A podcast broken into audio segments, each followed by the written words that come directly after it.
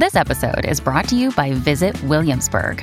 In Williamsburg, Virginia, there's never too much of a good thing. Whether you're a foodie, a golfer, a history buff, a shopaholic, an outdoor enthusiast, or a thrill seeker, you'll find what you came for here and more. So ask yourself, what is it you want? Discover Williamsburg and plan your trip at visitwilliamsburg.com. Another day is here, and you're ready for it. What to wear? Check. Breakfast, lunch, and dinner? Check. Planning for what's next and how to save for it? That's where Bank of America can help. For your financial to-dos, Bank of America has experts ready to help get you closer to your goals. Get started at one of our local financial centers or 24-7 in our mobile banking app. Find a location near you at bankofamerica.com slash talk to us. What would you like the power to do? Mobile banking requires downloading the app and is only available for select devices. Message and data rates may apply. Bank of America and a member FDIC. When you need mealtime inspiration, it's worth shopping Kroger, where you'll find over 30,000 mouthwatering choices that excite your inner foodie. And no matter what tasty choice you make, you'll enjoy our everyday low prices, plus extra ways to save, like digital coupons worth over $600 each week. You can also save up to $1 off per gallon at the pump with fuel points. More savings and more inspiring flavors make shopping Kroger worth it every time. Kroger, fresh for everyone. Fuel restrictions apply. Welcome to the New Books Network. Welcome to New Books in Critical Theory. This is a podcast that's part of the New Books Network. On this episode, I'm talking to Jamie Rogers about British Black and Asian Shakespeareans, integrating Shakespeare 1966 to 2018. So, welcome to the podcast. Thank you very much. Um, this is a brilliant book. Um, it's both, you know, kind of fascinating in terms um, of contemporary debates about diversity and culture. Um, it's incredibly sort of rich in terms of, I guess, a kind of history of drama or, or a sort of theatre studies book.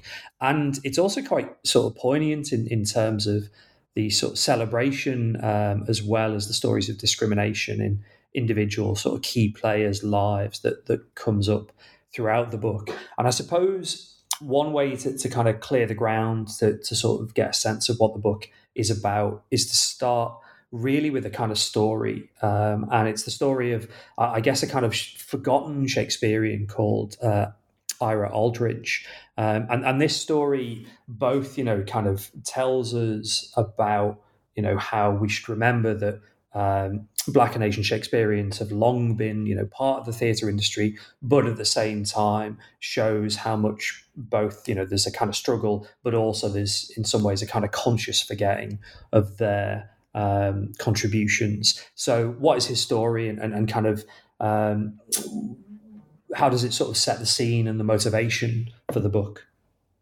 Well, I, it's interesting because Ira Aldridge is is kind of less forgotten at the moment than than he was. But what I what I found in talking to some of the actors um, in that that I've discussed their Shakespeare careers with Joseph Marcel and Adrian Lester and Lolita Chakrabarti particularly, is that they didn't know about this.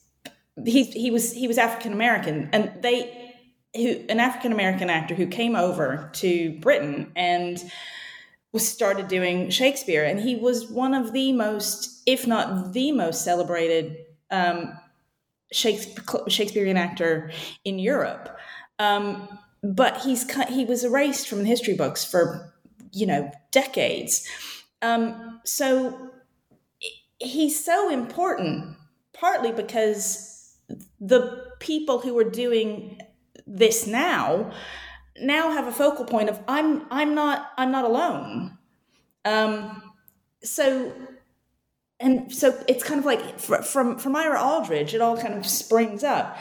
Um but he was forgotten for decades.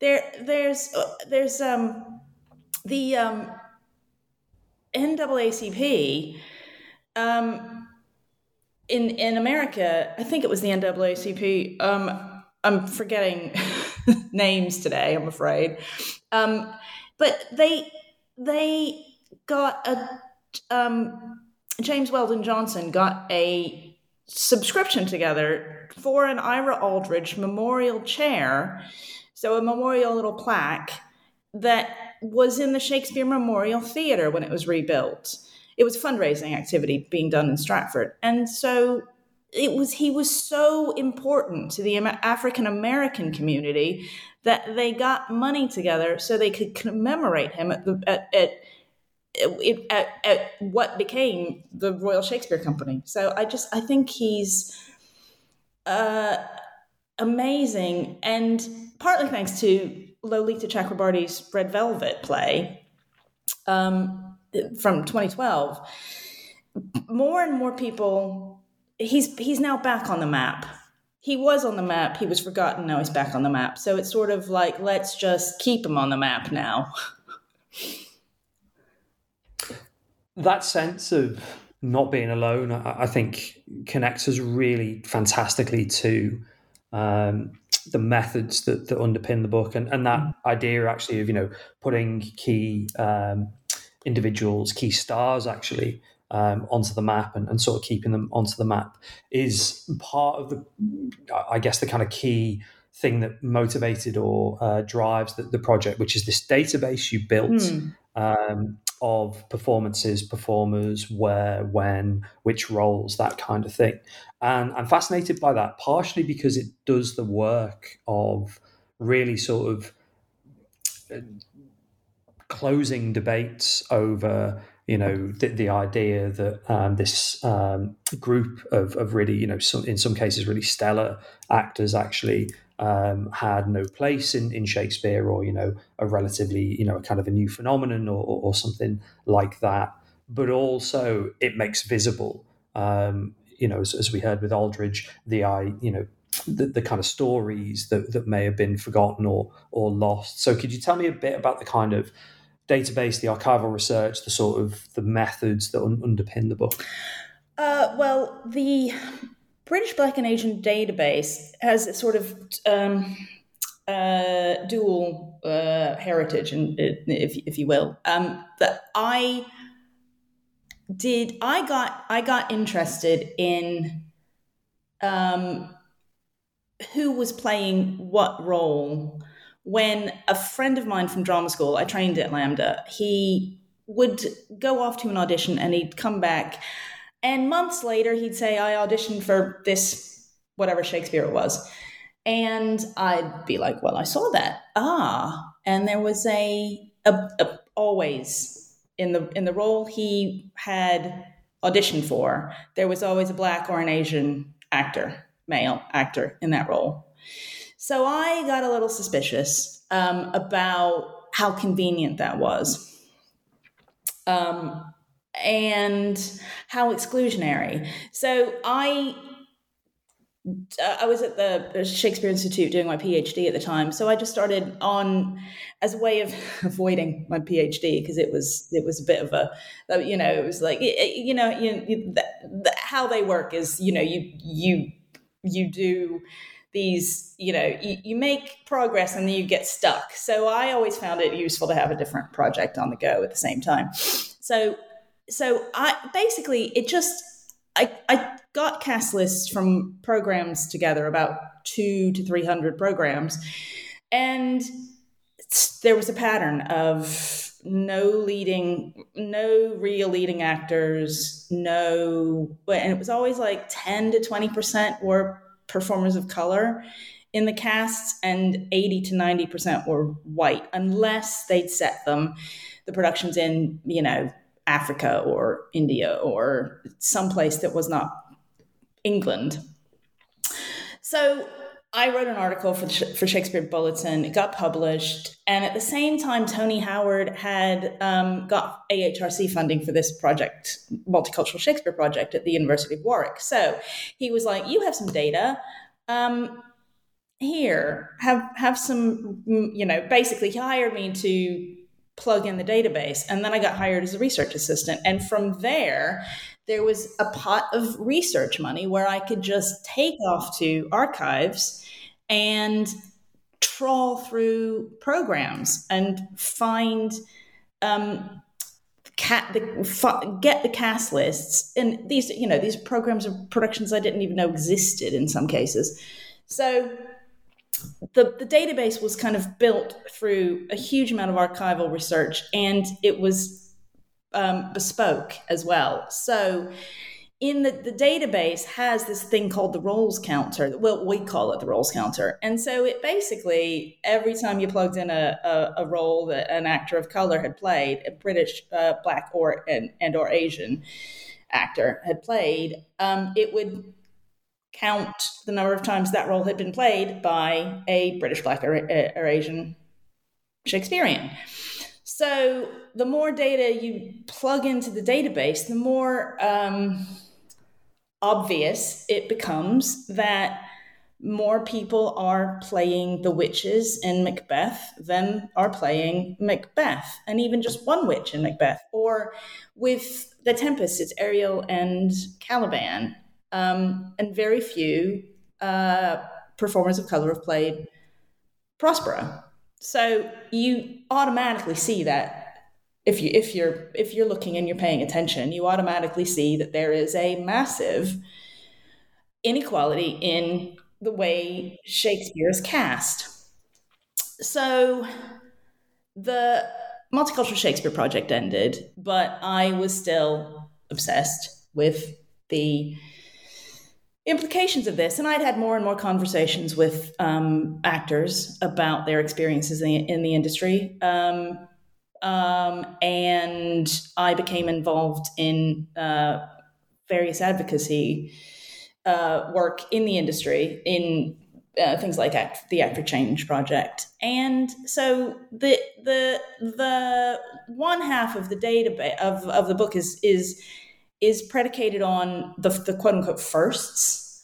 Um, you know, the first performer of color to play whatever role. Um, and the data I'd accumulated because it because it's um uh you know just it just shows the gross inequality and kind of and the other half of the book is is it comes directly from my interest in just talking to actors about classical acting and process and you know what they think of the characters and um, because you know my background is actually you know acting. So i just decided that that was what the book the book needed to have um, not just the data but it needed to talk to talk to people about the roles they played. And in talking to people about the roles they played people also talk about the the the, the way the industry has functions um, so it's it's kind of all that rolled into one, but it's it's really it's also so important to talk to performers of color doing Shakespeare because so few are included in theater history. So I guess that I guess that all kind of underpins what's what how, the way the book came about. And I mean, the book absolutely sort of rectifies that absence from theatre history, and and it's I guess probably you know uh, I think it's fair to say it's not a story of linear progress. It's a story of you know as you've mentioned firsts a story of you know particular kind of moments you know high points and then a story of actually you know kind of ongoing fairly systemic uh, and quite depressing um, stories and experiences of, of you know racism from casting, from organizations, from critics. I mean, some of the stuff uh, that comes through from the critics is kind of hair raising, and you know it, it's fairly recent as well, which is is really remarkable. And, and, I guess actually to find a route in to this story, we might think about not so much kind of you know have things got better or have things got worse, but really you know some of the kind of continuities and some of the changes from the 1960s through to the kind of late um, noughties. So, what was going on in the 60s? And, you know, in, in particular, um, why was the kind of mid 60s and, and, slightly kind of in into the 70s, you know, a, a, really sort of crucial period for your book, particularly thinking about how there is, you know, on the one hand, um, organizations that are basically saying you can't have actors of color in Shakespeare, you know, and, and, and really sort of blocking um, what would go on to become major kind of, you know, Hollywood stars sort of making their way in the industry. But also, at the other hand, we've got you know these kind of moments where there are sort of you know um, high profile successes really um, so, so what is it about that kind of period that gives us these you know illustrations of here are the problems but also here's um, some successes that go on to be important later well i, I don't know quite I don't know what it what it was. I, in terms of like writing the book, it was pretty easy to choose um, what to write about in the 1960s and early 1970s because there was not much. So uh, I think there's the there's the the kind of introductory like chapter that kind of does you know what what little was happening before where the book actually starts in like 1966 um so it was it, in the it was more it was more of a story about exclusion like literal exclusion people not even being considered for for jobs, any kind of job. I mean, uh, the the Shakespeare the Shakespeare bit of of this is is a is a microcosm of the industry. It isn't. It's not. It's not that the the systemic racism is specifically Shakespearean. It's it's what was happening in the industry as a whole. So you know you've got the the first chapter that really starts digging into it. Uh, that's, that's what I had. That's what I had to choose choose from. That's there's almost nothing else, um, and it just happened to be the first um, people of color to to play the witches in Macbeth. Um, um, the end uh, Ariel and Caliban. That uh, there there was, but behind the scenes, I guess it was a huge amount of activism of these same people. Um, just fighting for their their own rights.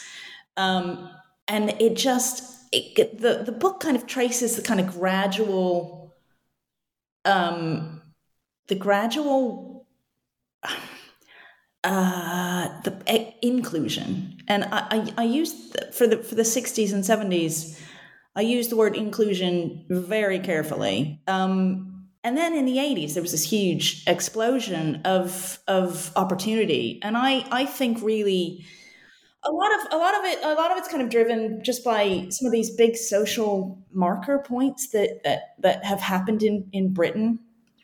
Because i think the um, unrest in the inner cities in the 1980s really highlighted um, inequality. And i think it just got it got the industry as a whole like thinking oh yes we're doing the same sorts of things. Um, and the stuttering it's the problem now it, you know if we if we jump forward to, to now into all of this it is is actually that people are included but they're not getting they're not they're not really able to fulfill their their potential and become leading classical actors in the same way that their white contemporaries are. I mean, I've got uh, you know, it, it, I mean, and this is this is a problem that has, that has been going on since the 1960s. I mean, there's there's a whole thing in the book where Alton Kumalo, who was a South African actor, founder of Temba Theatre Company, activist in his own right, he spent five years at the RSC who were the about the only uh, company hiring um, performers of color to do Shakespeare at the time, but he was stuck in in um, basically servant roles, servant messengers, and he he and um, three other performers of color started the same year as people like Helen Mirren and Roger Rees. and you know just the disparity between the first year they were kind of on level ground, Kumalo and Roger Rees. And then as the years went by, Roger Rees climbed the casting ladder and Alton Kumalo wasn't able to get beyond playing a very senior servant in Two Gentlemen of Verona. Um, so it's it's a it's a very um, it's it's a very pa- it's a very patchy history, and it kind of mirrors Britain's patchy history with its own dealings with acknowledging the um, systemic racism that that that sort of plagues um, imperialist societies. You know, the U.S. and and Britain. It's sort of the same side of the coin. Um, so uh, it's. I, I, I think to, to like simply answer your question, I think you know the early years it was it was a it was very it was very underground kind of people pushing and and people you know a few a handful of directors giving people opportunity. And that's what it boils down to the people giving other people the jobs. I mean there's two nice sort of contrasts on that. Um, one is um, and and these are both kind of 80s and, and 90s um, contrasts that come through sort of in, in the middle of the book. One is the way that by the 80s, it's fairly clear that, you know, that there's this, you know, really sort of obvious uh, segregation going on, both in terms of, you know, there are roles that are deemed suitable for actors of colour in the British system. And then, you know, there are genres as well that are deemed kind of suitable. Um, and so, you know, as you've described, you know, these kind of career trajectories that sort of go up. You know, like actors get work. You know, they're in the industry. They're in, in some cases, you know, the, the kind of prestigious organisations like the RSC or, or the you know um, acting at the NT or, or whatever. But it's really clear that there's a kind of you know very sort of clear pigeonhole that they're put into. And at the same time, you've got examples of basically sort of, you know, minority led theatres that provide, you know, alternatives, both in terms of very different casting practices, but also, I guess, kind of alternative views on what Shakespeare is and, and how it could be. And I wonder if you could sort of draw that, that contrast that happens um, in the 80s and, and into the early 90s.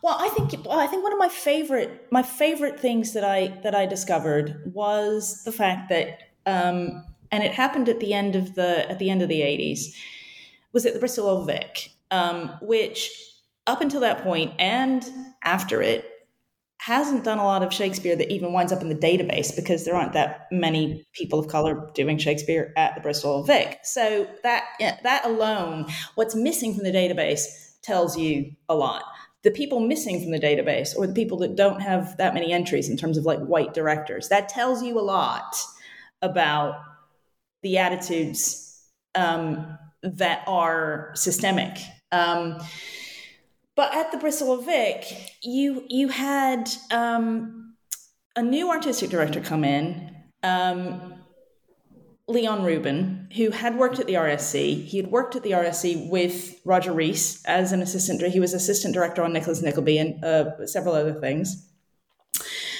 And he, they basically started what was uh, envisioned as a training ground for actors of color to eventually move them into like just train train them um, in give them and by training them it's basically giving them the opportunity to um, uh, do classical work which they weren't getting anywhere else. So it was kind of like a little uh, they had um, the main house and they had the studio and they had this scheme that they called company three. And they did um, Roger Rees directed a production of Julius Caesar, and they had um, a cast and crew that was, you know, uh, representative of like 10 different countries, cultures from, you know, Wales and England to China. Um, and um, this, you know, African, various African countries, Zimbabwe. Um, etc. And they did this production of Julius Caesar, um, which was roundly despised by the right wing press. There is an incredibly racist review um, in the Daily Telegraph um, because it wasn't who this white man wanted to see playing Shakespeare. But the the the the company itself was um, just just represented so much more to both the people in the production and what could have been it, it, was it was a huge multicultural. It was it was multicultural in the in the in the widest sense. Um, doing classical theater directed by one of the Royal Shakespeare Company's biggest names. Um, they toured it to schools um, and prisons and um, little uh, village halls. Um, they had Queen coming to see it, like literally Freddie Mercury came to see it.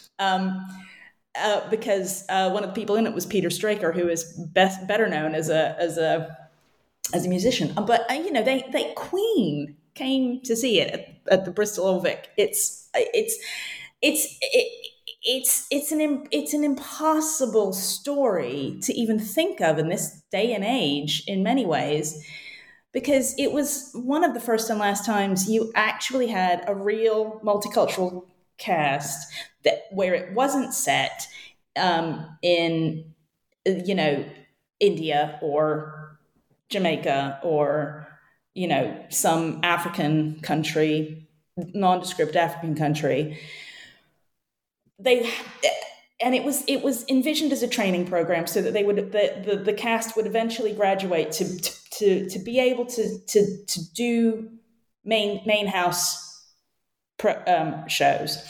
Unfortunately, Leon Rubin um, parted ways with the Bristol Vic about eighteen months into his his contract. But that that kind of epitomizes to me the the huge steps and that had been taken because this was 1987 and the fact that there were people who recognized that um, one of the, the, one of the things that comes with not getting an opportunity is that they don't get the, the chance to compete on equal training footing with um, their white contemporaries who because a lot of acting is on the job training.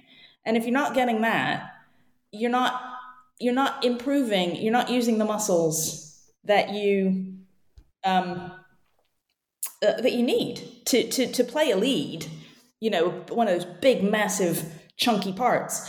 Um, in shakespeare um, and you you do you, do get rust you do get rusty. So it's um, so so that so that kind of epitomizes kind of the hopeful um, feeling of the kind of late 1980s and into the early 1990s when people like Adrian Lester and David Harewood um, uh, were all coming out of drama school and they were all getting getting you know they were all getting work I mean, it, it's but you mentioned Harewood and, and, and Lester and, and, that kind of hopeful moment, but um, one of the things that, that strikes me when you're talking about that hopeful moment is also the backlash, which is, uh, you know, again, you know, the critical, and, and by which we mean really kind of newspaper critics backlash. And I mean, we, we could, you know, we talked a bit about um, different time periods. We, we've talked in terms of, you know, we mentioned a, a, couple of institutions. Maybe we'll, we'll drill down in, into a particular play, actually. And, you know, it, it's a it's a cliche. Um, to talk about Othello, but Othello is really important in this context, both because of the way um, we see, you know, kind of key players blocked from getting involved in the play early on in the book, the way that um, you know it's deemed to be the kind of, as you've mentioned, that chunky, you know, kind of big part um, that black actors um, are almost kind of allowed to play but even in that context, there's a critical backlash that is like, you know, is this being politically correct? Could no white man ever play um, Othello again?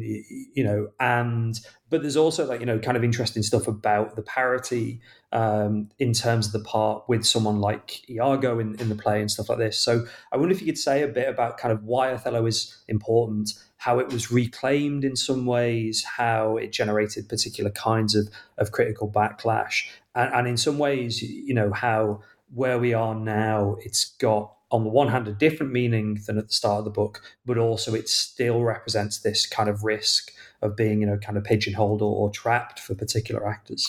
Yeah, I, I think Othello is Othello's. Uh, I, I get really frustrated talking about Othello um, because I, I just don't like the play anymore. um, and I don't like the play anymore because I now see things in the play that I didn't notice before I did the book. Um, but you know, when you are, it was it was hugely important to Paul Robeson, for instance, who isn't doesn't really feature in the book because uh, you know his his Othello's were before the 1966 start date, but it's it, it, it, it he viewed Othello as um, a civil rights issue. So he um, and and I and that civil rights issue led to um, the one of the biggest um, catalysts, I think, for change in British theatre, which was basically the BBC Shakespeare, um, television Shakespeare, which, for the people who don't remember, it was uh, a massive thing in the 1970s. And uh, the BBC did every single Shakespeare play um, uh, during the 1970s and into the early 1980s. Um, and in 1979, um, they decided to cast the African American um, James Earl Jones. Um, and what astonished me when I when I looked, and it, it shouldn't have astonished me, but it did. Um, but when I looked into James Earl Jones's CV up until 1979, he had a lot of classical, he had a lot of Shakespeare experience, including playing the leads of. Let me try and get this, remember this right. Um, Othello, obviously, he played it twice by then, um, but also Hamlet and Macbeth and King Lear, I think. And you look at that line of leading roles, and you look at the CVs of all the people in Britain, um, performers of color who've played Shakespearean leading roles, not a single one of them has done those that same line of parts yet.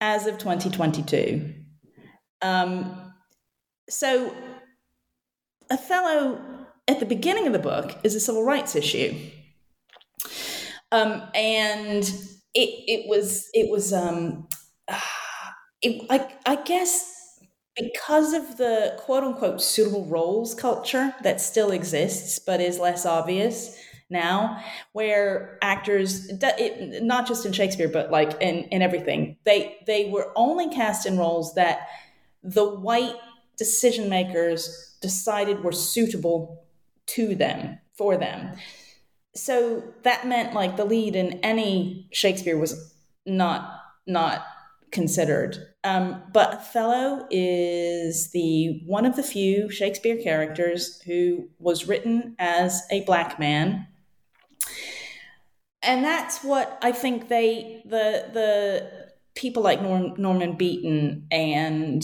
uh, definitely Paul Robeson had latched onto. So in the early in the early early part of the book, it's a civil rights issue. It's a it's a it's a thing about let's this this that we should we should at least be in the running for playing this role. So when BBC cast James Earl Jones, it kicked off a huge backlash. And the backlash has been interpreted as as just equity because it was a dispute. Equity came into the dispute and said no you can't you can't cast james earl jones. It has been interpreted by scholars and to some extent in in theater historians as simply equity saying no you can't have an american play, playing this role. But it was much much much much more about the fact that they weren't even considering any of the black British actors who were here. So that that that that that really that lasted that that whole standoff lasted two years, and in the end, the white actor Anthony Hopkins played Othello, blacked up, or at least browned up. I, I can't quite tell from the from the uh, the stills, and I just I I just don't really want to go watch it um, personally. But um, so I, would say yeah, it was it was it it was about playing that role. It was about kicking open the door Um, it was about civil rights. And as we've progressed through the decades, people who were playing Othello. Now, this isn't everybody who's playing Othello. Um, some some black actors really love that role and really love that play and really want to do. You know, one of the one of the people I've talked to really really wants to have another crack at it. Um, and other people just hate it. Um, and they hate it because it's written it's a it's written by a, a it's a role written by a white man and it's a it's mostly now it feels and it feels to me too like a caricature it's also interesting because like the the quote unquote leading role now is like with with the star generally the star is generally Iago um who's always who's the the white white man. But so there's this there's this level of discomfort with Othello uh, in in today's theater. But the reason and and people like people you know when um when Hugh Quarshie uh, was playing Othello here at the RSC in 2015 there was the, like um uh Steven Berkoff kicked off about you know well we should be allowed to play it now you know, white white actors should be allowed to play it now. It's like, well, there's a problem in that if it was actually equal, there would be there would be more people playing Hamlet and Othello and um, King Lear and Macbeth. They would be they would people would have by now if it was an equal society and there were equal opportunities for performers of color in Shakespeare, they would not just be pigeonholed as Othello. And it's like there's there's this uh, phrase that I uh, I came across that is so perfect, which is um, occupational segregation, um, which came out of a um, uh, an EHRC report from 2011 called um, uh, how fair is Britain or something like that. Um, and it, it's you know it, it's like minorities are kind of funneled into particular jobs and it's the same it works the same way in theater. It's like actors from african caribbean backgrounds are funneled into othello at the top of the tree. Othello is the one that they are allowed to play and more often than not, no one is considered to to to, to play a leading role in any of the other major tragedies. And the the the, the exceptions that prove the rule are, um, you know, Papa Essiedu's Hamlet, Cush Jumbo's Hamlet, um, and there have only been nine performers of color to have played Hamlet in this country since 1930. So it's so it's um Othello is incredibly important to the story because it's still it's it, because of because I guess because of the the path it's it, it's it's it's tread in terms of an equal rights issue success in in in being able to play and allowed to play that role. And then it's just it's it it's it also epitomizes the glass ceiling now um, today's glass ceiling of well we'll allow you to play Othello because it, it would just be unacceptable if you know a white man was blacking up to play it. Um, but we're we're still not really going to consider you for any of you for the you know other plum roles by which by the way we also judge a classical actor's career. Yeah, I mean, one of the things the book does so powerfully is connect these really clear underrepresentations in, in the data. The data is, is really, really clear with the quite, you know, preposterous sort of critical overreaction about individuals being given specific roles. And then also the poignancy of, you know, those careers that even careers that are great by any sort of, you know, um, kind of metrics. So you know, someone like Norman Beaton, really famous in in, in Britain, this you know kind of incredible um, television um, and you know theatre career. At the end, you know, not getting to play Lear and, and the sort of poignancy of, of, of that, and you know, his kind of you know lifelong dream being sort of thwarted in in, in some ways. Um, and that's one of the you know I think the most powerful things about your methods. You know, connecting both criticism, the numbers, and you know these these career uh, stories and, and, career reflections. The place I'd like to finish on and, and kind of uh, round up with is what about the women? Because the story we've told, you know, that there's there's a risk that it becomes, you know, partially because of Shakespeare and the problems of gender in, in, in Shakespeare, um, partially because of the British theatre industry and the problems of gender in the British theatre industry. But it does become a story that, you know, in some ways might be dominated by men. But actually, there's an important gender story going on, which, you know, of course, is even worse um, and it'd be you know good to hear. I don't know if you've got you know a couple of examples you'd like to pick out, or, or you know a, a, sort of general comment on the gendered story um, of race and Shakespeare in, in, in Britain since the sixties. Well, I, I think um, it's uh, you know I think one of the, one of the things that really kind of one of the facts that kind of really sums it up is that the first putting aside the fact that Peter Hall had originally cast um, an Asian actor to play, um, a South Asian actor to play uh, Romeo in 1961, and then that didn't work out, and it was a white guy um, coming in at the last minute. That apart, you the first cohort of performers of color to rock up at the RSC were four men in 1967 you don't get a woman playing a Shakespeare, saying a Shakespeare line at the RSC until 1982.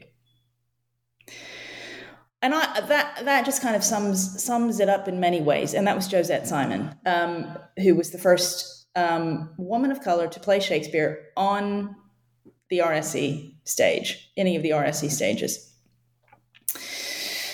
And that just kind of sums it up because it it was like the there there I'm sorry there weren't any women available anywhere like you didn't think to cast a woman of color in any of these like maid roles because that's what you that's what they that's what they would have done in the 70s um, and in fact Josette Simon came one of the one of the roles she played was Nerissa uh, Portia's maid in um, Merchant of Venice it just the kind of afterthought.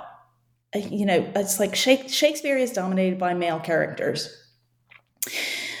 So that's a fact we have to deal with. But because of the inequalities of women and um, and race, um, there, there, there, there aren't there aren't as many opportunities to you know learn your craft as a woman up up the um, up the casting ladder because there aren't there aren't those mid range roles generally. There's like the ingenue and the leading Shakespearean female. Whereas in something like you know, so in Much Ado, you've got you've got Hero who says virtually nothing, and Beatrice, um, and there's no one no one in between those levels for women. Where but with men, they they are able to, um, if they are cast, work their way up the ladder by doing the ingenue role, say Claudio, and then you know moving up up the um, up the casting tree, so to speak. Because there's there's there's there's there's Don Pedro and there's there's uh, uh, Leonato for the older, you know, there's just there's all kinds of layers. There's all kinds of ways men can climb the casting ladder to get the experience they need to be able to really effectively play a Shakespearean leading role.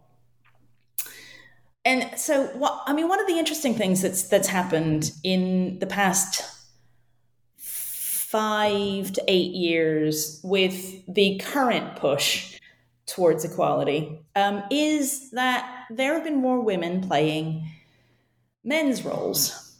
Um, the their um, the Donmar Warehouse, the Phyllida Lloyd's Shakespeare trilogy, and the Donmar Warehouse was all female, and there were women of color in those plays. Um, but what I've also noticed in terms of some of the casting going on is that the women of color playing the male roles, and actually, I don't think it's not just women of color, it's women in general. Women are being relegated to those problematic roles that don't that that are just on the, that they're good roles but they're just on the periphery they're not they're not leading leading roles aren't really on the cards there was like uh, so uh, it's but but one of the one of the wonderful things about I I, think that I think one of the one of the most um, personally I love Portia as a role. Um, so I had thought that the first woman of color to play Portia in the UK was Kathy Tyson at the Birmingham Rep in 1997. But just through a random conversation I had with Rakie Ayola, um, it turns out that at least as far as I've been able to find, she played Portia in 1992 at the Sherman Theatre in Cardiff. So Rakie Ayola was the first.